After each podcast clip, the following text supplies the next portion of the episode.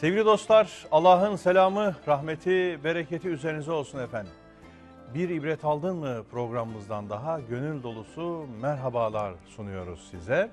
Efendim ibret aldın mı programlarımızdaki yolculuğumuz devam ediyor. Ee, kıssaların izini sürmeye efendim birlikte e, hassasiyetle devam ediyoruz.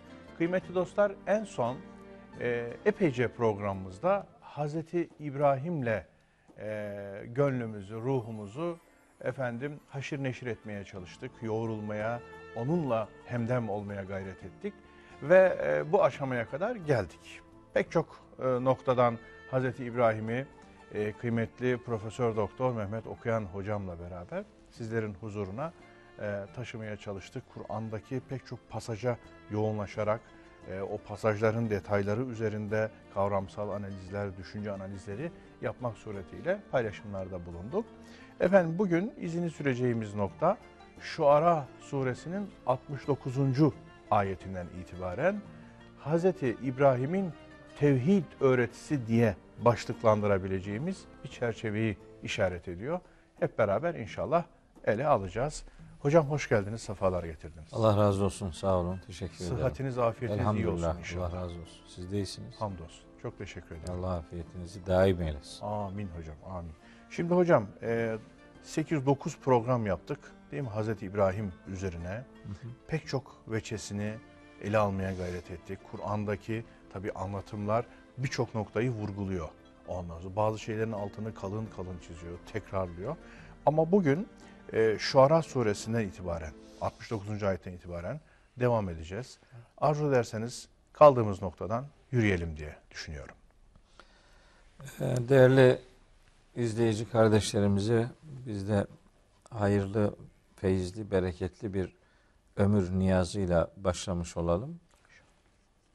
Kur'an kıssalarıyla ilişkimizi onların hayatında, peygamberlerinin ve ümmetlerinin hayatında kilometre taşları diyebileceğimiz özel hususiyetler nelerdir onları anlamaya çalışıyoruz. Onlar üzerinden kendi hayatımıza neleri aktarabiliriz, neleri yansıtabiliriz. Ee, o noktada bir çaba içerisindeyiz. Hazreti İbrahim e, Kur'an'ın ifadesine göre beraberindekilerle birlikte bu son ümmete örneklik teşkil eden bir peygamber olarak tanıtılıyor. Mümtehine suresinde قَدْ كَانَتْ لَكُمْ üsvetun hasenetun fi İbrahim vellezine ma'ahu İbrahim'de ve onunla birlikte olanlarda sizin için en güzel örneklik vardır. Hazreti, Hazreti Peygamber'den sonra Hazreti İbrahim'e de bu sıfatın izafe edildiğini Tabi daha iki peygamber için e, Üsve. ümmetin üsve-i hasene oluşu Kur'an'da zikredilir. Hı hı. Hazreti İbrahim'le alakalı olan da onunla beraber olanlar da Dahil. örneklik olarak sunuluyor. Ee, öyleyse hem bir peygamberin insan hayatındaki örnekliği nedir onu yakinen tanımak hem de peygamberin beraberindeki ümmetin ol- oluşturduğu kalite her neyse o kaliteyi günümüze transfer edebilme noktasında örnek bir peygamber üzerinden konuştuğumuzu hatırlatalım. Kur'an'ın zaten zikrettiği bütün peygamberler bu son ümmet için olumlu tarafları alınacak, olumsuz diyebileceğimiz kavminin ortaya koyduğu davranışlar da bu ümmetin uzak durması gereken davranışlar olarak tanıtılmaktadır. Evet. O itibarla e, çok önemli bir peygamber üzerinden e, konuşmaya gayret ediyoruz. Tabi siz zaman zaman söylüyorsunuz. Yani biz peygamber kıssalarını konuşmaya başlıyoruz yani. Bunu Evet. bitirdiğimiz iddiasında değiliz. Hani ufak bir anahtar olabilecekse ne ala. Kardeşlerimiz diğer okumaları başka kaynaklardan, başka tefsirlerden de devam ettirecekler ve tabii. bizimki onun içerisinde bir tuz olabilecekse çorbada e, kendimizi mutlu ve bahtiyar hissedeceğiz. Tabi 9-10 programdır Hazreti İbrahim'i konuşuyoruz. Daha epeyce daha konuşulacak malzeme var. E, hatırlıyorum Bakara suresinden bir pasaj okumuştuk. Ankebut suresinden okumuştuk. Necim suresinden okumuştuk. Hazreti İbrahim'in işte yıldızlar, ay, güneşle ilişkisi En'am suresinden okumuştuk. e, Hazreti İbrahim'in ölüler nasıl diriltil, diriltiliyor sorusunu sorup Cenab-ı Hakk'ın ona bir yol öğretmesi konusunu Kalbin Bakara suresinde Yakini, itminanı evet anlamında. kalbin mutmain olsun diye bunu soruyorum dediği Bakara 260. ayeti merkeze alarak konuşmuştuk.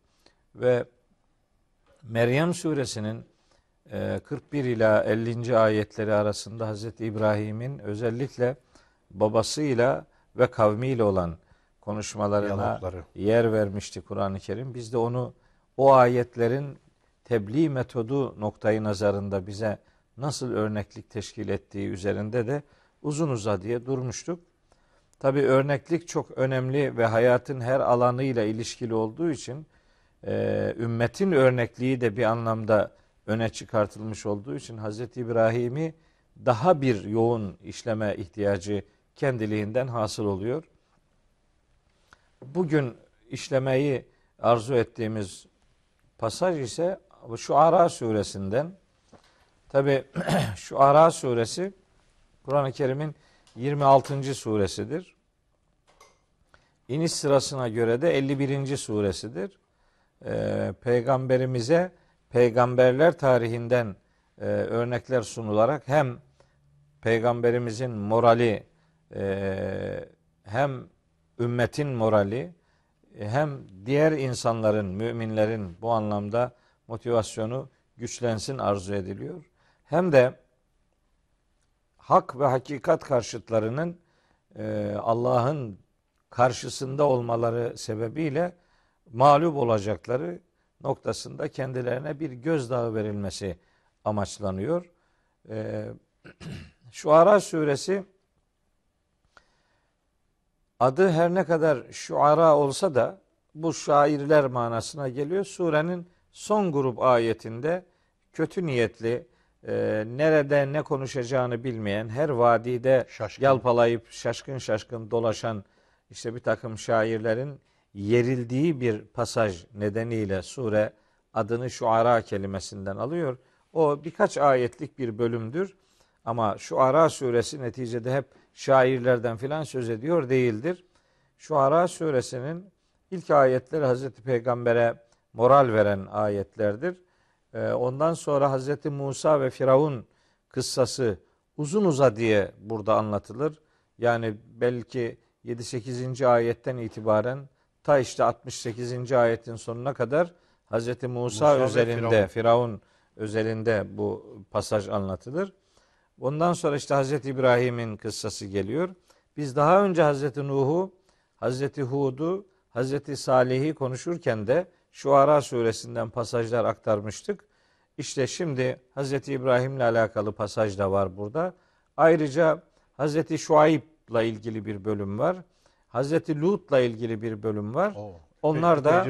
Evet, onlar da bu surenin genel konuları arasında kıssaya konu edinilmiş mesajlar arasında yer alıyor.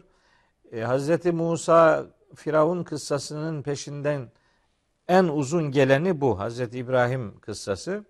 70. ayet diye düşünürsek 70'ten 104'e 104'e 35 kadar 30, 35 ayet oldu. 35 ayetlik bir pasaj.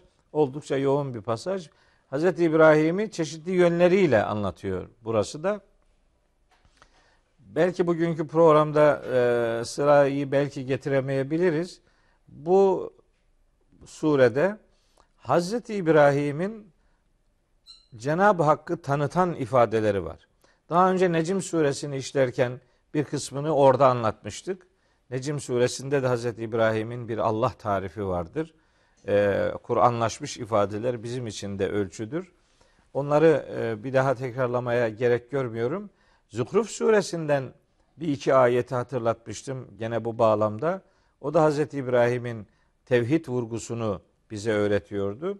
Şimdi burada ben Hazreti İbrahim'in tevhid manifestosu diye isimlendirdiğim Güzel. işte 77. ayetten itibaren gelen bir bölüm var.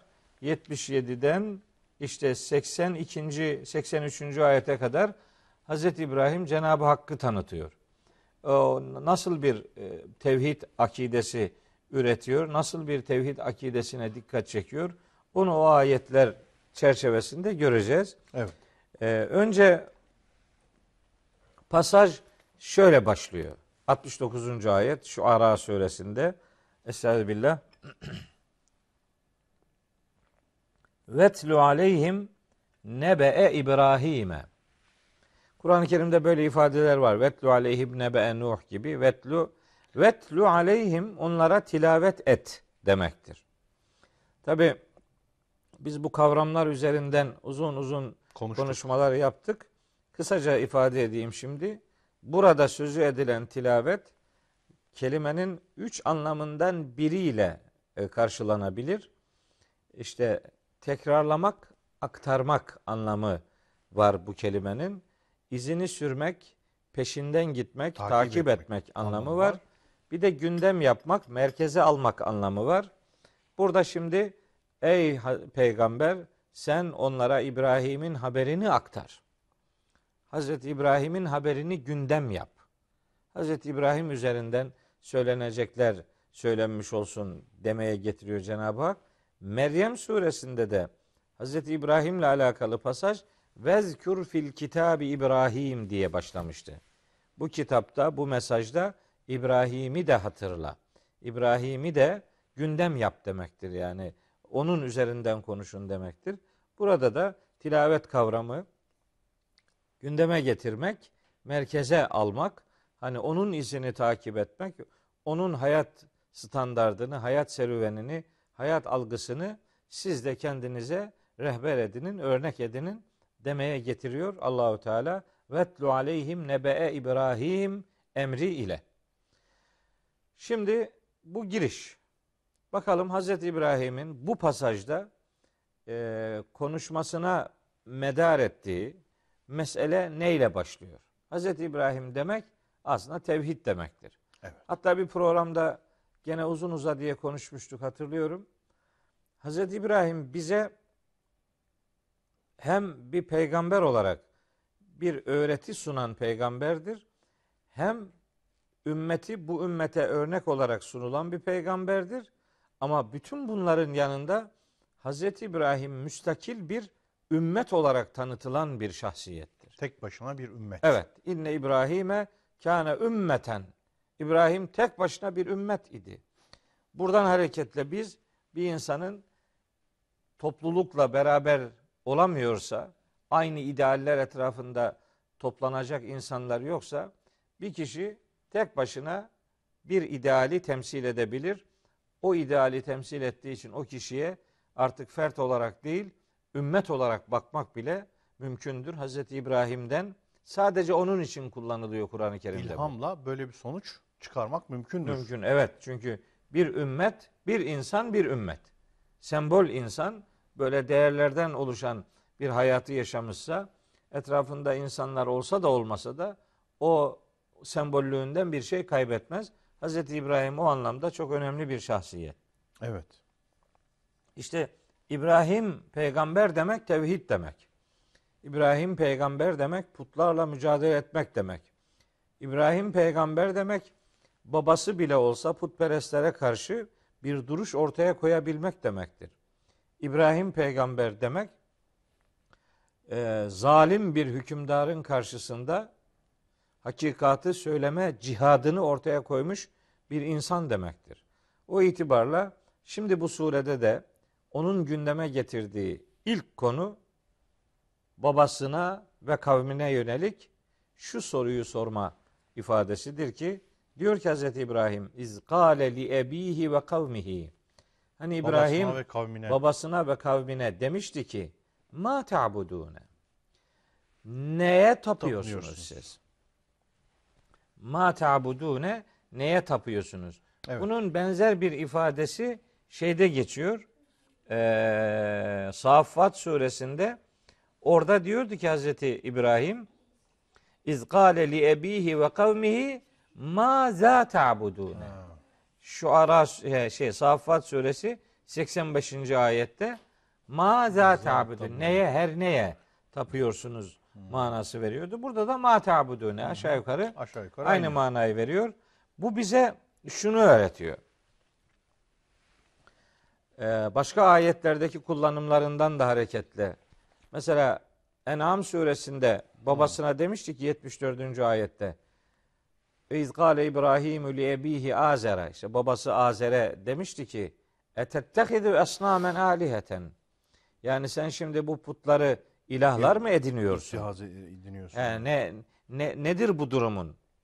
İşte şeyde e, Meryem suresinde benzer ifadeler vardı. E, Enbiya suresinde vardı. İz gâle li ebihi ve kavmi ma hazihi temasilü leti entum leha akifun.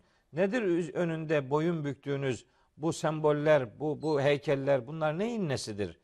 Neye tapıyorsunuz ifadesi bize şunu öğretir. Bir peygamber insanlarla ilişkisinde, iletişiminde başlangıç noktasını inanç noktasıyla şekillendiriyor. İnançtan başlıyor.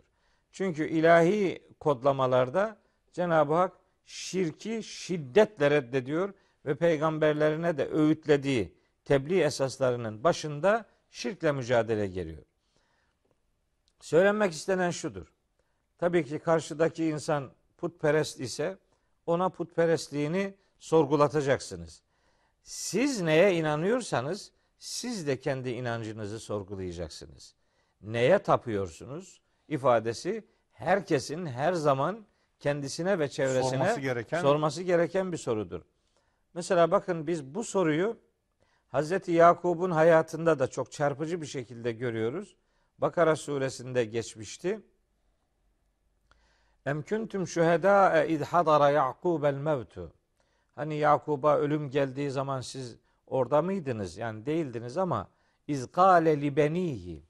İb- e, Yakup peygamber ölüm döşeğindeyken oğullarına şöyle demişti. Ma ta'budune min ba'di. Benden sonra neye, Neye tapınacaksınız? Aynısı işte. Evet. Peygamber öğretisinde bu mesele çok belirleyici bir hususiyettir. Neye tapıyorsunuz? Neye tapacaksınız? Nasıl bir inanç sistemi üzerinden hayatınızı yürüteceksiniz? Bu peygamber öğretilerinin en temel esasıdır. Burada da Hz. İbrahim'in konuşmaya başlarken ilk cümlesi işte bu ifadeyle başlıyor. Ma ta'budun. Neye kulluk yapacaksınız? Neye abid olacaksınız? Sorusuyla başlıyor. Bana çarpıcı gelen hocam, Evet. onlara İbrahim'in haberini anlat ifadesinin hemen arkasından bir sorunun gündeme gelmesi. Yani boş yere taptıklarınızı bırakın gibi de bir ifade gelebilirdi. Düz bir ifade gelebilirdi. Ama bir soru geliyor. Dolayısıyla peygamberlerin ilk vazifesi sizin de söylediğiniz gibi soru sormak, sorgulatmaktır. Evet. Yaşanan hayatlarının e, o e, ameli hayatlarının itikadi boyutunu soyut, e, sorgulatma gibi bir usul burada çalışıldığını düşünüyorum. Neye tapınıyorsunuz? Derken ameli kısmı da var işin. Tabii. Fiili bir ubudiyet, ibadet kısmı var. O, ubudiyetiniz, ibadetiniz neye ve kime diye aynı zamanda tefekkürü bir şey de var, çalışma da var. Bir tefekküre davet var, sorgulamaya davet var. Yani amelden hareketle bir itikadi sorgulama yaşatması enteresan. Düz bir ifade başlamıyor, soru başlıyor. Evet. Çok ilginç. Soru başlıyor. Soruyla Bu soru başlıyor, evet. hayatı sorgulamayı öğretiyor işte. İnanç inanç noktasında ne durumdasınız? Herkes bu pozisyonunu kendine göre yeniden yeniden bir daha bir daha sorgulaması lazım. Çünkü dün istikamette bulunuyor olabilirdiniz. Evet. Ama bugün istikamette misiniz sorusu her yeni gün sorulması gereken bir sorudur.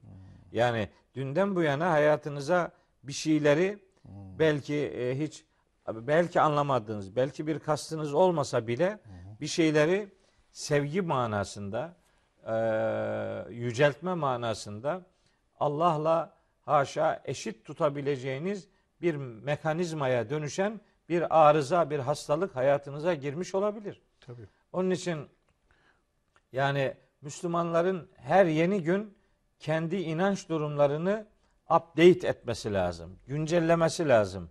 Ee, Kur'an'la yeniden bir dizayna ihtiyaç vardır. Peygamberlerin hayatındaki bu tür muhataplarına sordukları bu tür sorular hani inancınızı kontrol edin. Bir bakalım hak ve hakikat üzere misiniz yoksa bir arıza var mıdır? Varsa arıza onun giderilmesi üzerinden çabalar ortaya konulur. Bu bugün bizim için ayetlerden anladığımızdır. Ama Hz. İbrahim onlarla konuşmaya Onlar da Hazreti İbrahim'e cevap vermeye devam ediyorlar. ediyorlar. Şimdi cevapsız bir soru değil bu. Evet. Diyorlar ki kalu na'budu asnamen. Biz Putlara tapıyoruz. putlara tapıyoruz. Sadece tapıyor olmakla kalmıyorlar. Ve nazallu leha akifine. Biz o putlara boyun bükmeye devam edeceğiz. Yani bu yani bu inançta kararlılığı ortaya koyuyorlar. Tabii. Evet, hak ve hakikatte kararlılık önemsenir, övülür bir davranıştır ama e, batılda kararlılık öyle çok da övülecek bir şey değildir. İşte neye tapıyorsunuz sorusunun sorulmasının amacı siz bu zamana kadar yaptığınız şeyleri doğru zannediyor olabilirsiniz ama bir daha bir daha soruyu sorduğunuz zaman belki o güne kadar göremediğiniz bir detay artık gündeminize gelir. Sorar ve sorgularsanız hatadan uzaklaşma erdemini elde edebilirsiniz. Ve fakat karşı taraf inkarda, şirkte, putperestlikte kararlıysa doğrusu çok da fazla yapacağınız bir şey yoktur. Tabii. Tebliğinizi birkaç defa yinelersiniz. Onlara başka yani yanlış yolda olduklarını ifade eden başka argümanlar da hatırlatırsınız. Ama üslubunuza dikkat ederek ifadelerinizi efendim tahkire dönüştürmeyen, Dönüştürmeden, alaya, dalga geçiciliğe, rencide etmeden. istihzaya, Tabii. rencideye dönüştürmeyen bir üslup takınacaksınız. Meryem suresinde hep öyle ifadeler gördük Hazreti İbrahim'in tebliğ esasları üzerinde. Ama kavmi ve babası bu noktada son derece kararlı. Nazallu leha akifin. Biz boyun bükmeye, onlara itibar etmeye devam edeceğiz diyorlar. diyorlar. Evet. Kararlıyız Kararlı. ve bunu da sürdürüyoruz Evet. diyorlar. Burada- evet. E, net. Yani şeyleri, tavırları, duruşları da net. Mütereddit değiller. Mütereddit değiller. İşte o mütemerrit e, tereddütsüzlüğü, inada dayanan tereddütsüzlüğü kırmak için mi acaba sorular devam ediyor diye devamında evet şimdi akabinde aklıma geliyor. Yani siz bir şeye doğrudur diye inanıyor olabilirsiniz de hani belki göremediğiniz noktalar var. O göremediğiniz noktaları da açabilecek, onlara dikkat çekebilecek yeni sorular üretmek lazım. Evet. Fenazallu leha akifin burada öyle fenazallu leha akifin ifadesi geçiyor.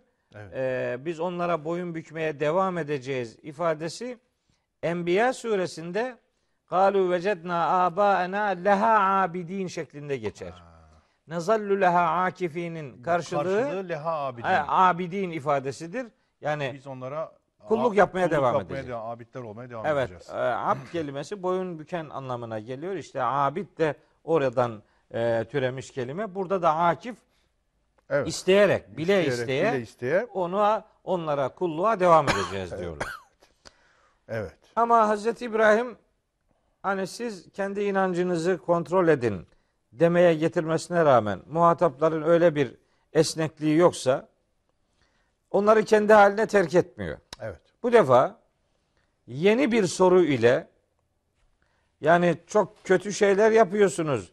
Yani yolunuz çok batıldır. Yolunuz yol değil. Buradan bak çıkın bu bataklıktan. Tan gibi Böyle şeyler olur mu canım falan. Nutuk dili kullanmıyor hocam. kullanmıyor. Evet, dışlayıcı bir ifade oluşan, kullanmıyor. Karşı tarafa böyle dik- dikte edici, ondan sonra bir e, nutuk dili diyelim. Üst perdeden bir dil kullanmıyor. Sorgulama dili kullanıyor. Evet. Bu çok mühim. sorgulatıcı bir ifade, İfade. tercih ediyor. Suçlayıcı bir ifade, dışlayıcı bir ifade üzerinden meseleyi götürmüyor. Diyor ki, Evet. Kale demiş ya Hazreti İbrahim. Hel yesmaunekum iz ted'une. Siz şimdi onlara tapıyorsunuz.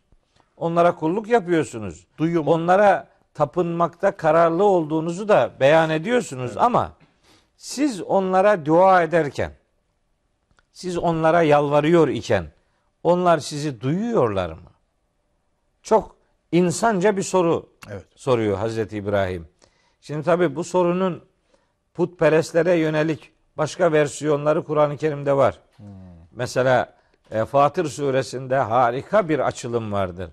Ahkaf suresinde nefisü enfes bir ifade vardır. Tam da bunlarla aynı kapıya çıkan e, ifadeler vardır. Düşünün mesela tevhid öğretileri aynı kaynaktan geldiği için İbrahim peygamberin dilinden dökülenle Hz. Muhammed'in dilinden dökülen arasında bir fark yok. Mahiyet olarak fark yok. Cümleler farklı olsa bile hedefi aynıdır. Kaynak aynı, hedef aynı. Hedef aynıdır. Üslup biraz değişik olabilir. Mesela bakın şimdi Fatır suresinde bununla alakalı harika bir ifade var. Cenab-ı Hak buyuruyor ki Mekkeli müşrikler özelinden başlıyor. Bütün putperestlere hitap ediyor elbette. Surenin 13 ve 14. ayetleri e, velle estağfirullah vellezine ted'un min dunihi sizin Allah'ın peşi sıra yalvarıp durduğunuz o varlıklar var ya ma yemlikune min kıtmirin. Bunlar bir kıtmire bile sahip olamazlar. Kıtmir bir hurma çekirdeğinin çekirdeğin e, o yenen et kısmıyla arasındaki zara deniyor. Çekirdekle o yediğimiz Çünkü kısım yediğimiz arasında etli kısım arasındaki zara kıtmir İn- ha, deniyor. İnce zara kıtmir deniyor. Daha sonra işte bunu bir köpeğin ismi olarak da e, o- o, mağaradaki Mağara- delikanlılar evet.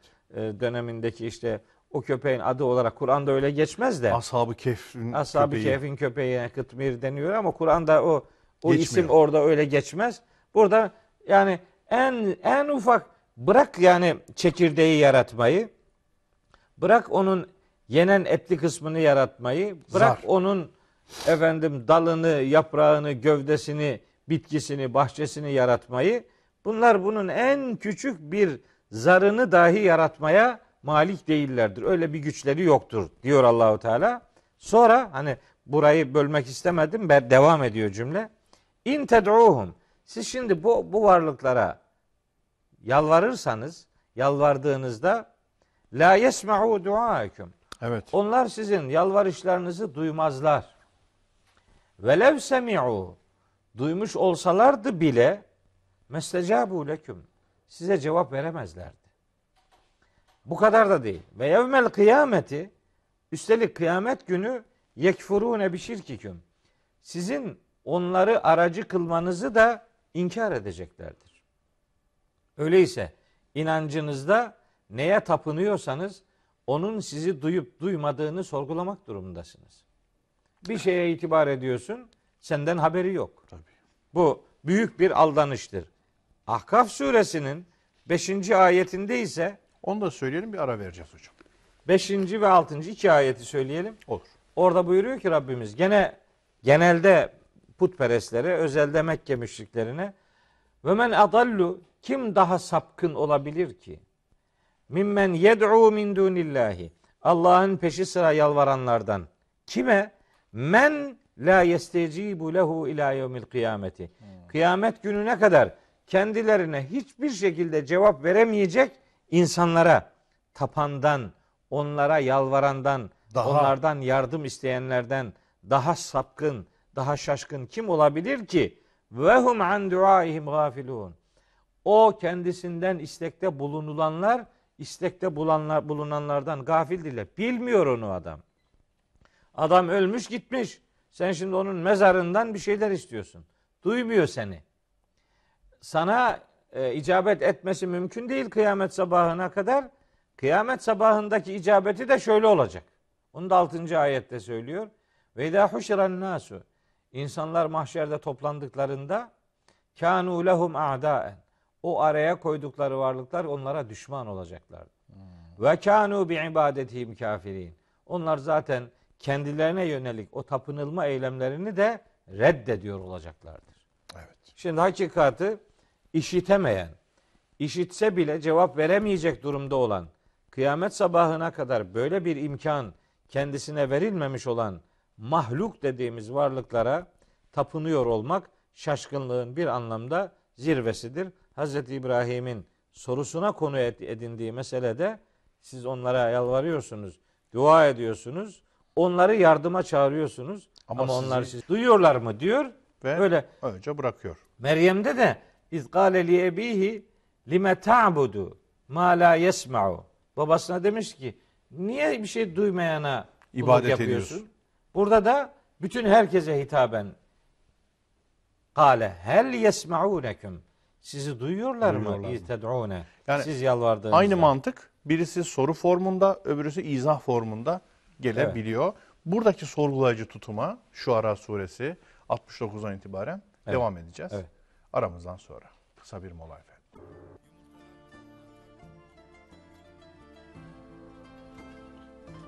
Kıymetli dostlar, ibret aldın mı programımızın efendim bu bölümünün ikinci kısmındayız.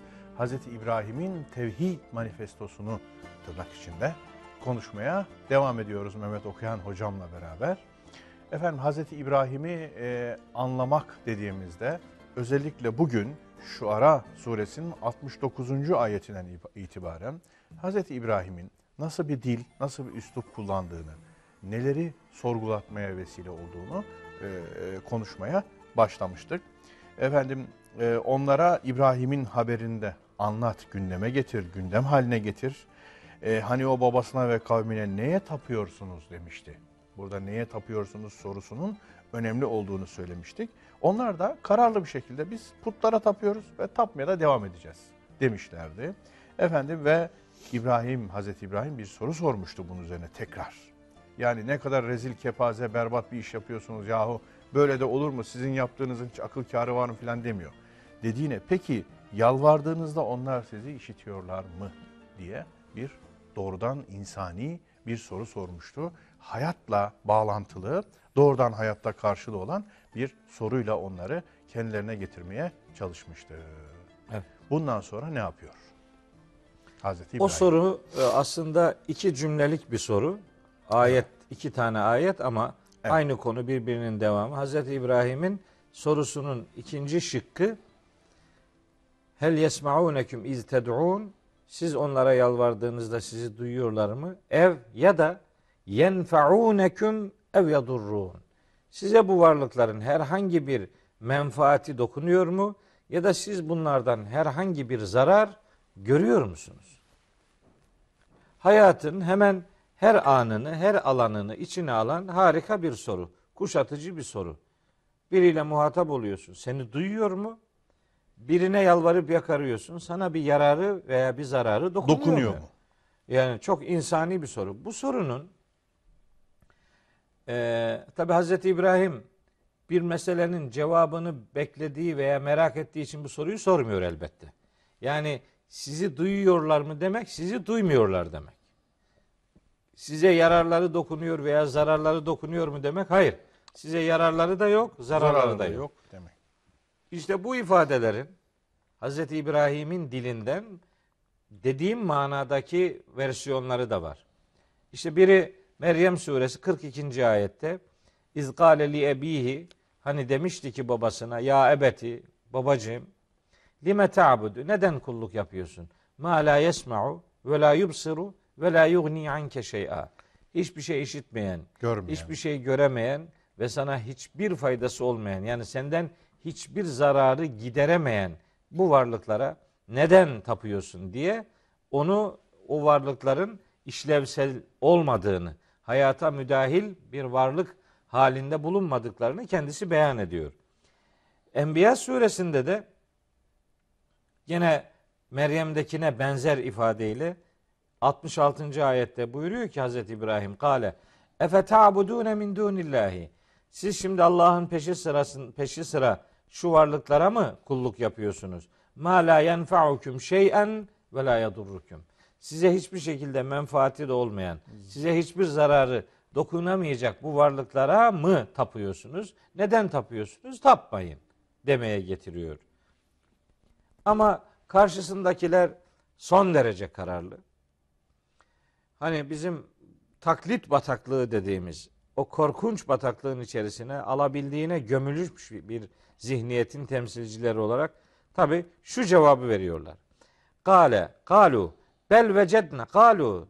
Cevaben diyorlar ki bel. Hayır. Hayır. Tamam yani yok. Bizi duymuyorlar. Bize menfaatleri de yok. Zararları Zararları, da yok. yok. Tamam. Ama Deme, demek sorduğun sorularda cevabı senin de bildiğin gibidir. Ama vecedna abaena kezalike yef'alune. dedelerimizi Biz atalarımızı, atalarımızı böyle, böyle bulduk. yapıyor bulduk. İşte taklit denen felaket Hazreti İbrahim'in babası ve kavminin dilinden böyle dökülüyor.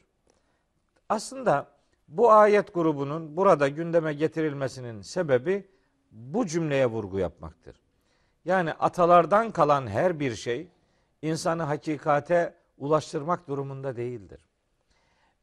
Bir meselede o meselenin doğru oluşu Atalardan böyle görüldüğü Ha, eskiden değildir. beri geliyor oluşuna dayandırılamaz. Veya bir meselenin doğruluğu taraftarlarının kalabalıklığına da bağlanamaz. Evet. İşte onun için birinci bölümde dedim ki Hazreti İbrahim tek, Tek başına, başına. bir ümmet diye tanıtılıyor. Kalabalık filan değildi. Değil. Kalabalık e, hakikatin ölçüsü değildir. Elbette. Çokluk. Yani burada aslında vurgulanmak istenen hususiyet bu.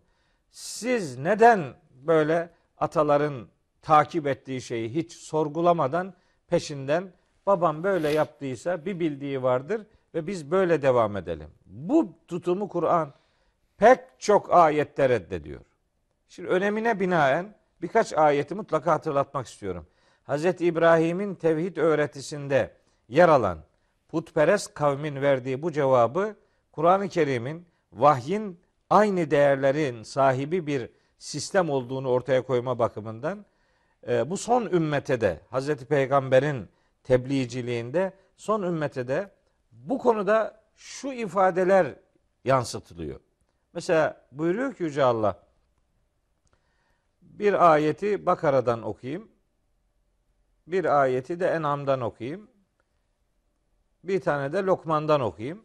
Evet. Veya bir, iki tane okuyayım yeter. Bakara suresinin şu ayeti kerimesi bizim önümüzü açıyor Yusuf Bey. Ayet surenin 170. ayet.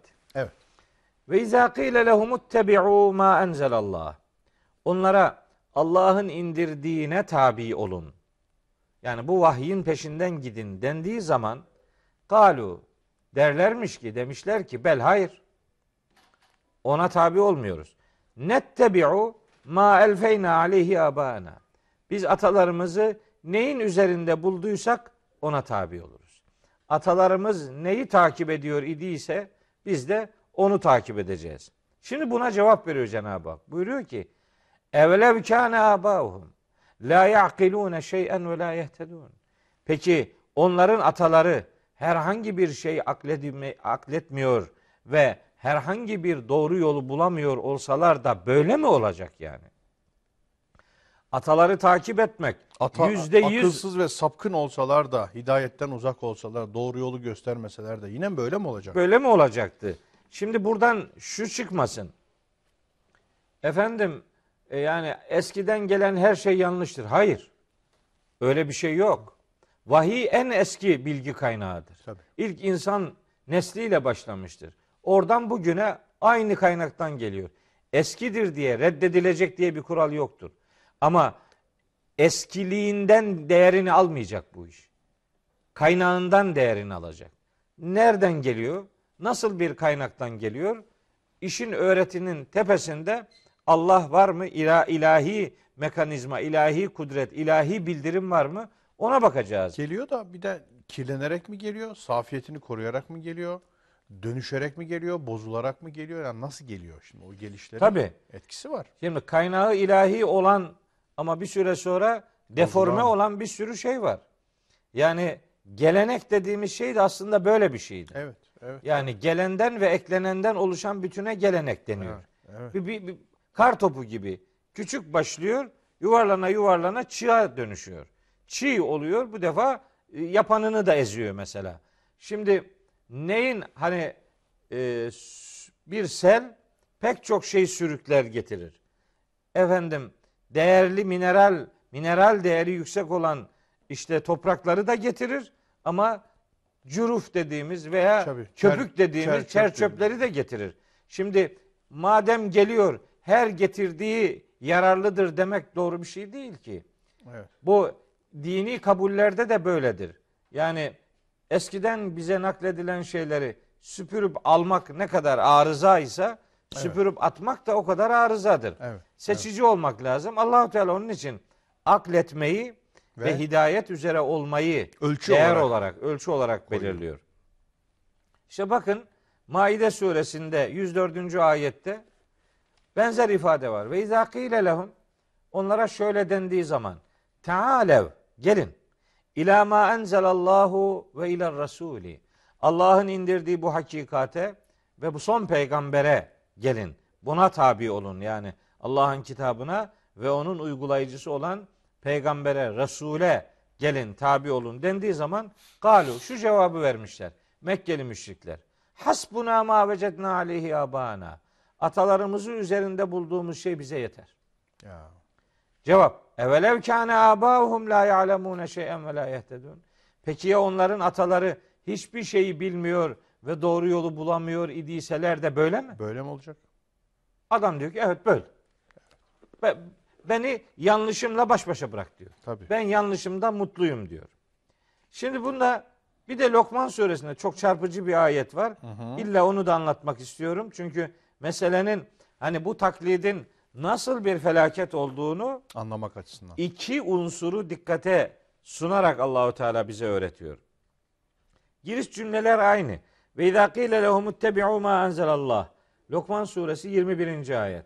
Onlara Allah'ın indirdiğine tabi olun, vahye tabi olun dendiği zaman yani Allah'ın indirdiğinden kasıt vahiydir işte.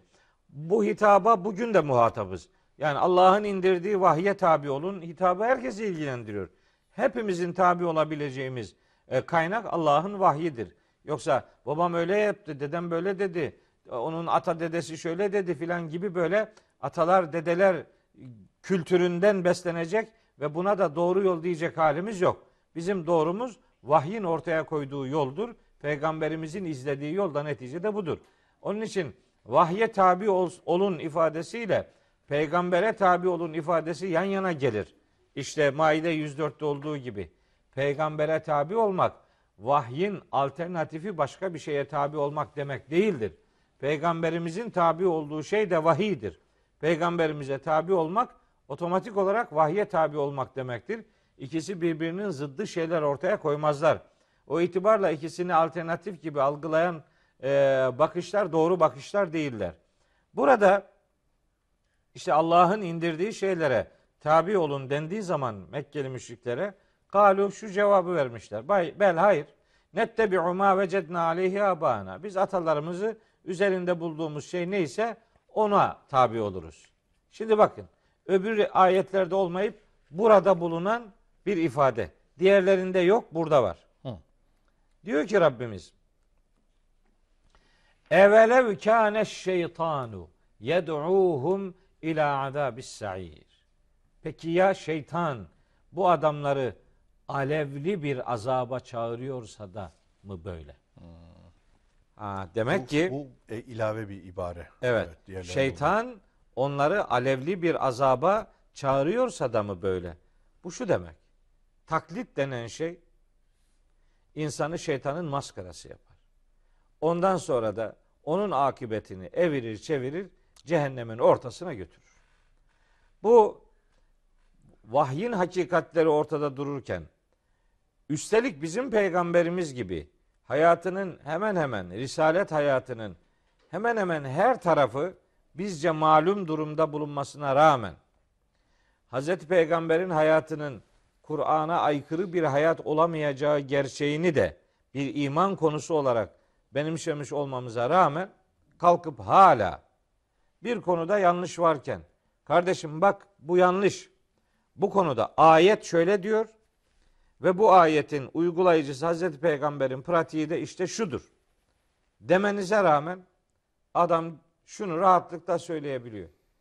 Ama bizim hocalar, bizim alimler böyle demiyor. Böyle demediler. Biz böyle duymadık. Bizim böyle duymadığımız bir mesele bu. Öyleyse biz Bize zaten bunu anlamayız. Evet. Anlamayınca da biz anlayanlarını düşündüğümüz, anladıklarını düşündüklerimizin dediklerini yaparız. İyi ama o zaman onları Rabler edinmek diye bir tehdit var Tevbe suresinde. Yani Allah'ı bırakıp da falanca filanca böyle dedi diye o söylemleri mutlak doğru kabul edip o konudaki ayeti referans almaz. Peygamberimizin örnekliğine o noktada müracaat etmezse bir adam işte peşinden gittiği insanlar korkarım ki onu cehenneme doğru sürükleyebilir. O itibarla bu taklidin böyle bir e, ateşle nihayetlenen bir yapısı vardır. Bu şu demek değil. Israrla bir daha vurgulayalım. Yani bize nakledilen her şey şeytan kaynaklıdır ve sonu cehennemdir demiyorum. Evet. Sormak ve sorgulamak şartıyla sorar ve sorgularsak atalarımızın yaptığı şeylerin önemli bir bölümünün doğru olduğunu görürüz. Doğru olduğunu gördüğümüz, bildiğimiz uygulamaları da kendi uygulamalarımız biliriz. Onlar üzerinden varlığımızı, istikametimizi devam ettiririz. Ama o uygulamaları vahyin şahitliğine müracaat etmeden sırf babam böyle dedi, dedem böyle yaptıya indirgersek o zaman işin sonu felaketle neticelenebilir. Bu Lokman suresinin 21. ayeti özellikle ve özellikle bu tehlikeye dikkat çekiyor. İşte İbrahim'in atalarına, babalarına, kendi babasına ve kavmine yönelik sorduğu soruya onların verdiği cevaptaki mantık maalesef insanlık tarihi kadar neredeyse eski, batıl, kötü ve köksüz bir mantık. Ben Evet. babamı böyle yapıyor buldum. Babamı böyle yapıyor buldum. Babanın her yaptığı doğru mu? O zaman Mekkeli müşrikler şöyle demişlerdi. Saat suresinin 6-7. ayetlerinde Hazreti Peygamber'in risalet öğretileri kendilerine aktarıldığında şu karşı çıkış ortaya konulmuştu. Benzer bir karşı çıkış Firavun'da da vardı. Demişlerdi ki ma semi'na bihada fil milletil ahire. Biz bunun dediklerini son millette, son dinde böyle bir şey duymadık. Duymadık. İn hâzâ illa ihtilak. Bu ortalığı karıştırıyor. Yani babandan duyduğun her şey doğru olmayabilir. Dedenden sana nakledilen her şey doğru olmayabilir. O şeyin babandan duyduğun her şey yanlış da olmayabilir. Yani bunu her tarafı iki tarafı da reddedecek halimiz yok. Doğrusu olabilir. Hz. İbrahim'in öğretmek istediği sor ve sorgula. Onun bize öğrettiği metot Fiilen budur. yaptığı gibi. Evet. Şu andaki o soru sorma tarzına devam etmesi gibi. Efendim e, onlara İbrahim Habi o hani babasına ve kavmine neye tapıyorsunuz diyor. Ardından yalvardığınızda sizi işitiyor mu? Size fayda veya zararı dokunuyor mu? Ondan sonra yine sordurmaya devam ediyor. İyi ama ister sizin ister önceki atalarınızın neye taptığını biraz düşündünüz mü? Heh, şimdi o. Hala 73. sorgulatmaya devam ediyor. Sorgula diyor. Yani gale eferaeytüm. Bu eferaeytüm fiili çok önemli bir fiil. Ee, yani ra'a görmek demek. E, ra'eytüm gördünüz demek. Eferaeytüm gördünüz mü demek. Bu tabi biyolojik bir görmeden söz etmiyor. Ziyade evet. Yani re'i demek görüş demektir.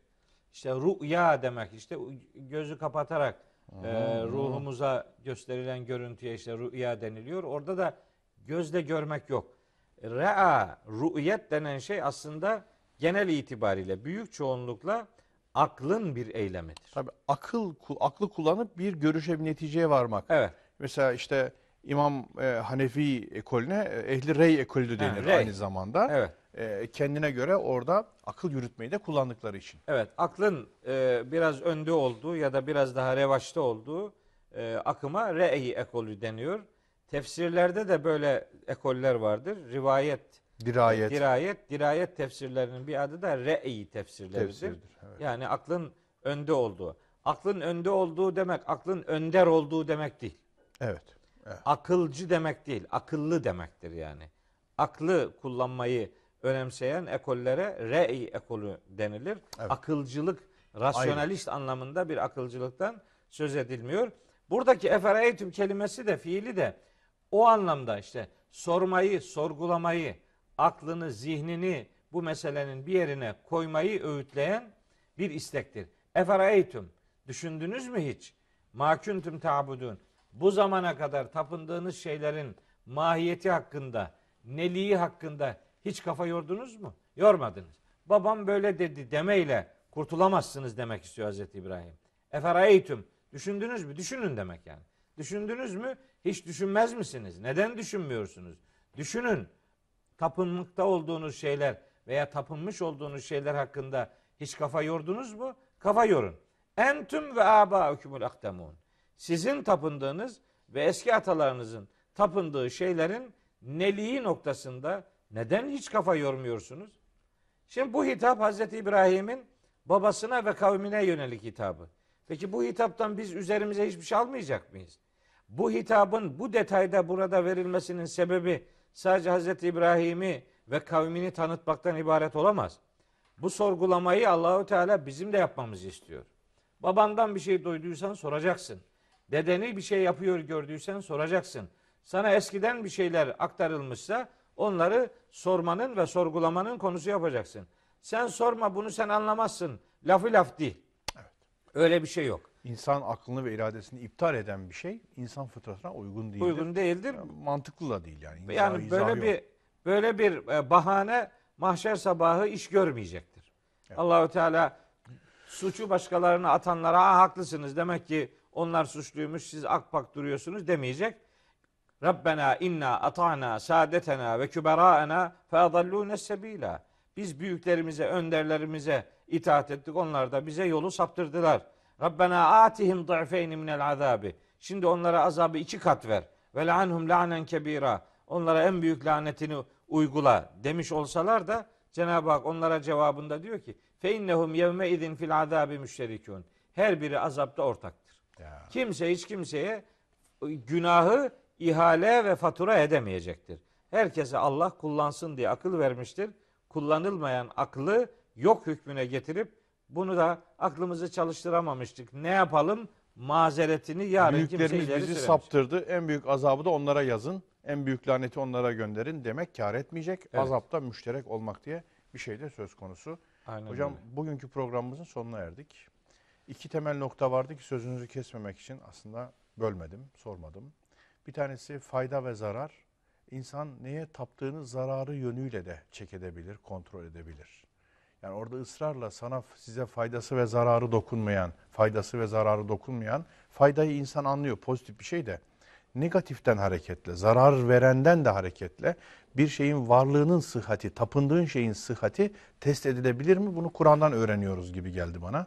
Şahsen orijinal geldi. Yani Evet. tersinden de taptığın şeyin gerçekten tapılmaya layık olup olmadığını test edebilirsin, anlayabilirsin. Tevhid ölçeğine vurabilirsin. Bunu e, zihnimde e, sorguladım. Bir şeye katayım. Buyurun. Yani orada ben tabi orayı detaylandırmadım. Ee, ya bu katkınıza ilave olsun diye söyleyeyim.